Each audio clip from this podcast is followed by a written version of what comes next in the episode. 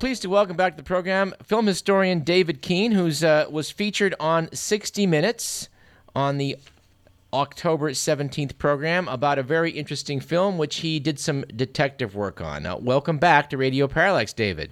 Thank you. This film was sent to me several months ago, and I guess it was on the internet for a while, showing a, a trip down Market Street made circa 1905. And uh, how how did it be, get onto the internet? The film has been public domain since since it was first released. The Library of Congress has had it on their website, and uh, Rick Prelinger had his copy of his print on the Internet Archive, and uh, so it's been free to be uh, downloaded, and uh, people have done just that. So I guess, like anything else on YouTube, people thought, "Hey, this is a great film," and, and they put it on there, and I guess it kind of started sweeping the nation because because I know a lot of people sent it to me. Yes, it sure has. There's a there's actually quite a few different posts on YouTube with it. Uh, uh, the the one uh, that seems to be most popular has got uh, uh, music by Air and 1.7 million people and counting. Well, yeah, someone sent to me and said this is fascinating to watch, and so I clicked on it, and boy, boy, is it ever! It just shows. Well, I guess I guess tell people what it shows.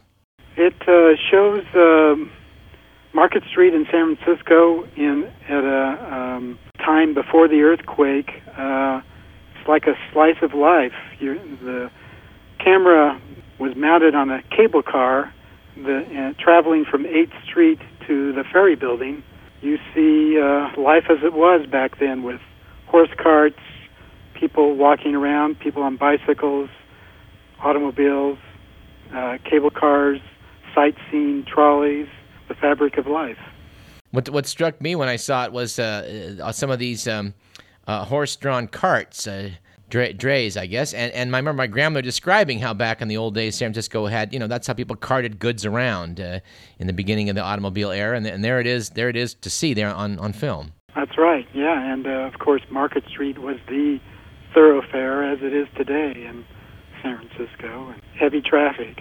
Yeah, I, I, have no doubt that eh, just about anyone listening to this program will have will have traveled down Market Street, down down the very thoroughfare that's on the film. Well, how did you get involved with um, sleuthing out the details about this film? Well, it actually uh, dates back to uh, 2005. There was a uh, uh, a group that was uh, led by the Exploratorium that uh, was going to have a 100th anniversary celebration of that film, and and they actually uh, shot a modern version of the same thing and uh, had a celebration at the end of uh, at the Embarcadero in 2005. People talked a lot about the film and uh, and the celebration, but nobody really knew much about it, and I thought that was a rather strange thing for a in a time frame when um, filmmaking was rather new, uh, in that uh, you would have think that it would have been big news in San Francisco for a, a film crew to set up uh, so elaborately and uh, and shoot something. And so I thought, gee, there must be some information somewhere that uh, would uh, identify who made it and exactly when it was made. It sounds like when you started, you, you had to do quite a bit of uh, looking into old uh, uh, microfilms and things. That's right. I did a lot of looking at microfilm. I started uh, at the San Francisco Public Library, uh, deciding that since San Francisco had five daily newspapers, uh, maybe there was some kind of reference in the newspapers about it, and uh, the place to start seemed to be September 1905. That was the estimated time frame of when uh, people had thought had been made. Uh, Library of Congress had had it on a website, and it had a very elaborate description of the film and and an estimate of when it was shot based upon the time on the ferry building clock, which you can read, and the uh, angle of the shadows on the ground with that time in mind. So that's where I started. I guess the CIA and photo analysts are pretty good at that sort of thing, using using the, the, the length of a shadow to tell you what, what time it is. But uh, I guess I guess you weren't convinced they were they were saying late 05 or, or, or fall of 05 and, and you weren't convinced because uh, I guess from what it showed on 60 Minutes, you, you, you noticed there was no rain in September, and yet clearly rain had recently fallen. That's right. That was one of the first clues that led me in another direction. Uh, after after looking at all the newspapers and then studying the film some more and noticing uh, clues like water on the ground and and not just towards the end of uh, the film, which is obvious, but in the in the better versions of it, you can actually see glints of uh, puddles near the uh, rail tracks, a reflection from the the sky, and uh, looking at the weather reports and noticing that there was no rain in August and September, and even into October a little bit uh, of 1905, I uh, thought about other possibilities, and uh, that's when I realized that uh, there was another time of year where the angle of the sun and the time of day would uh, coincide with uh, what you saw in the film, and that would be the other side of June 21st. A reason why I wouldn't have picked March or April of 1905 was uh, in that description at the Library of Congress, the uh, buildings, the state of the construction of the buildings on Market Street, they determined that it couldn't have been much earlier than September of 1905 because of what buildings were there. Right. So, so really there wasn't much choice other than to think uh, that it must be March or April 1906. It couldn't have been after that in 1906 because you could see the cable car tracks on Market Street, and those uh, didn't exist after the earthquake. Right. They were they were replaced by electric trolleys. How did how did your work come to the attention of the good people at 60 Minutes? Uh, it was thanks to YouTube and that uh, particular posting. Uh, one of the people on our board, uh, Rena Dine, had actually got it from uh, a friend uh, in January of of uh, this year, and uh, she noticed that it had still been saying that uh, it was filmed in 1905. So she put a post on there that said that I'd uh, discovered that it was done by the Miles brothers in four days before the earthquake in 1906, and uh, after that, I started getting phone calls and emails from people all over the country asking if uh, uh, the information, how I came up with the information, and if it was true, and uh, and eventually one of those people was a producer at 60 Minutes. And I guess when Morley Safer came out and talked to you, you were able to show him the uh, the actual document that really really nailed the time frame. That's right. There was uh, some advertisements in the New York Clipper, a theatrical trade magazine that all of the film companies used in that time frame, and uh, it spelled it right out in the advertisements uh, that the Miles brothers had done it, and uh, that the negative actually on its way back to their New York office the night before the earthquake, uh, and that's how it was saved. Yeah, because uh, you can see pictures of what it looked like after the quake and the fire, and it looks. I mean, Market Street is and and everything on it looks just trashed. The Miles brothers had a film studio on Market Street at uh, 1139 Market. That was near 8th Street, which uh, probably not coincidentally the trip down Market Street film starts. They would have just un- taken their camera equipment out of the studio right onto the cable car, probably right in front of their studio, and mounted it there. The studio survived the quake, but it was burned in the fire. Yeah.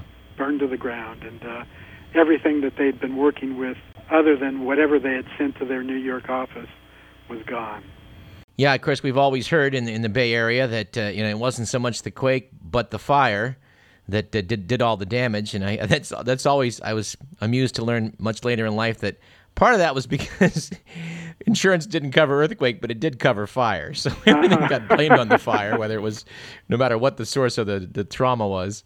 But um, I, I, guess that the, the, the relatives or the descendants of of uh, the Miles brothers uh, were sort of shocked to learn that you'd, you'd, put this together with with their relatives' work. Yeah, um, I'd actually during my research had uh, uh tracked down relatives and uh, and met with them, and uh, unfortunately, you know, there'd been some family stories about films, but not that one in particular. Uh, everybody it seemed to have forgotten about who had done it, and and so they were just as surprised as anybody that uh, uh, that information came to light. Well, when you analyzed the film, I gather uh, rather carefully, it turned out that some of the guys driving these old, I guess, pre-Model Ts, even these these these really early cars, were kind of weaving in and out of the film to make the the street look even more, I guess, prosperous and, and busy than it was. Was someone trying to show San Francisco's really a, a happening kind of place back in 06? Uh, it, it certainly could be. Uh, if you notice, uh, several of the cars drive by, turn around ahead, come back up the street, and go behind the cable car and come by again. I think there's one car that uh, does it six or seven times at least. So there's there's probably only about ten cars in the film, but it looks like there's a lot more. And uh, I was actually able to read the license plate numbers of several of the cars, and uh, after some more detective work, found uh, out that uh, uh, one of the cars was uh, registered in January of 1906, and another one was registered in February of 1906. Cars had only been started being registered in California in 1905, so the, the numbers were pretty low. there was one that was even number six in that film. Yeah, like having a social security number like 12. yeah. Well, it's it's uh, I guess the fact that we now know that it it was filmed so close to the, the disaster of 1906 just makes it just uh, it just intrigues people that much more. Yes, it it certainly does lend uh, more weight to uh, what you're seeing on the screen. I think. I was delighted, uh, David, to to see that as they closed the 60 minute segment that they went to uh, to Niles to the to the um, to the the Essanay uh, Silent Film Museum, which uh, which is just which which we've talked to you on this program previously about, and you're able to show him. Uh, uh, you know some of what's at the museum, which which I hope which I expect you to plug now because it's a really worthy cause, and I want I want our listeners to go travel down to Niles and take a look. Well, thanks. Uh, yeah, the the producer of 60 Minutes, David Browning, came here several weeks before May, Morley Safer did, just to meet me and, and to talk in person about uh, the film. Originally, the whole segment was going to be done in San Francisco on a uh, 1895 trolley car that is featured in the film.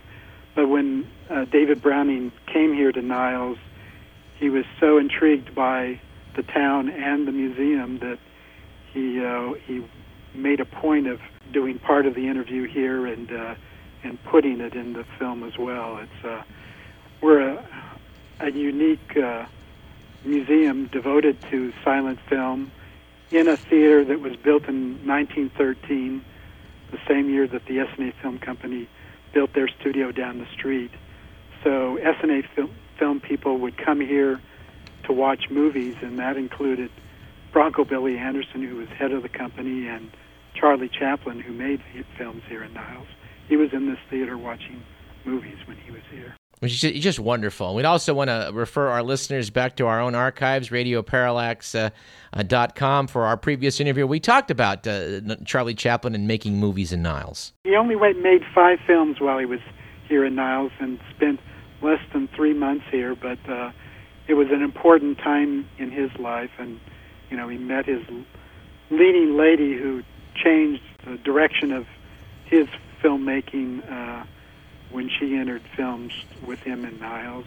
Edna Purviance, we should mention her name because I'm, I'm, looking at your uh, your uh, film and event schedule, and I guess last week you you had even a, a tribute to, to Edna with uh, a woman in Paris, which Chaplin himself directed later on, a, quite a quite a well known film.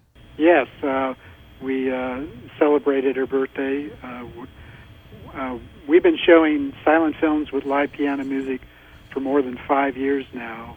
Um, as far as I can tell, we're the only place that does it on a weekly basis basis around the year. We've shown over a thousand films here in that time. I, I want to add, uh, Mr. Miller and I are going to be traveling down there again uh, at some of your events. I guess last year came down to see a wonderful print they had of Wings, the first uh, Academy Award winner for Best Picture. William Wellman Jr., the director's son, was there, and it was just just a wonderful experience. Yeah, it was really fun. Ben Burtt, the Academy Award winner, was doing sound effects. uh, live with it, and uh, it was a, a memorable experience here.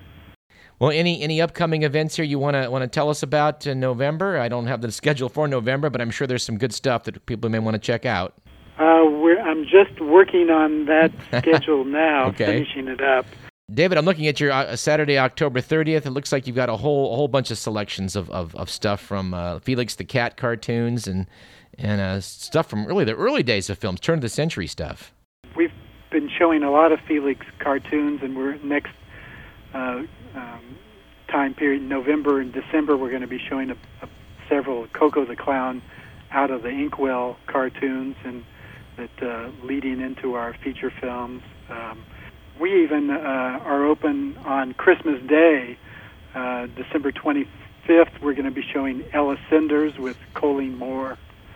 Um, we're going to be showing uh, one of uh, um, King Vidor's uh, important early films, Wild Oranges, in, in December, and uh, a, a film directed by King Baggot, Human Hearts, in December as well. Um, every month we have a comedy short subjects night that's really uh, popular here. Sometimes those shows sold sell out, so uh, uh, we encourage people to get tickets early for that monthly screening. Well, I'm, I'm sure many of our listeners will do that, and I certainly encourage them to do so. David, it's it's it's it's a pleasure to have you back. We'll have to have you come on again maybe next year when, in conjunction with some other special events, if you have something like Wings planned again, because that that was really something. Okay, thanks.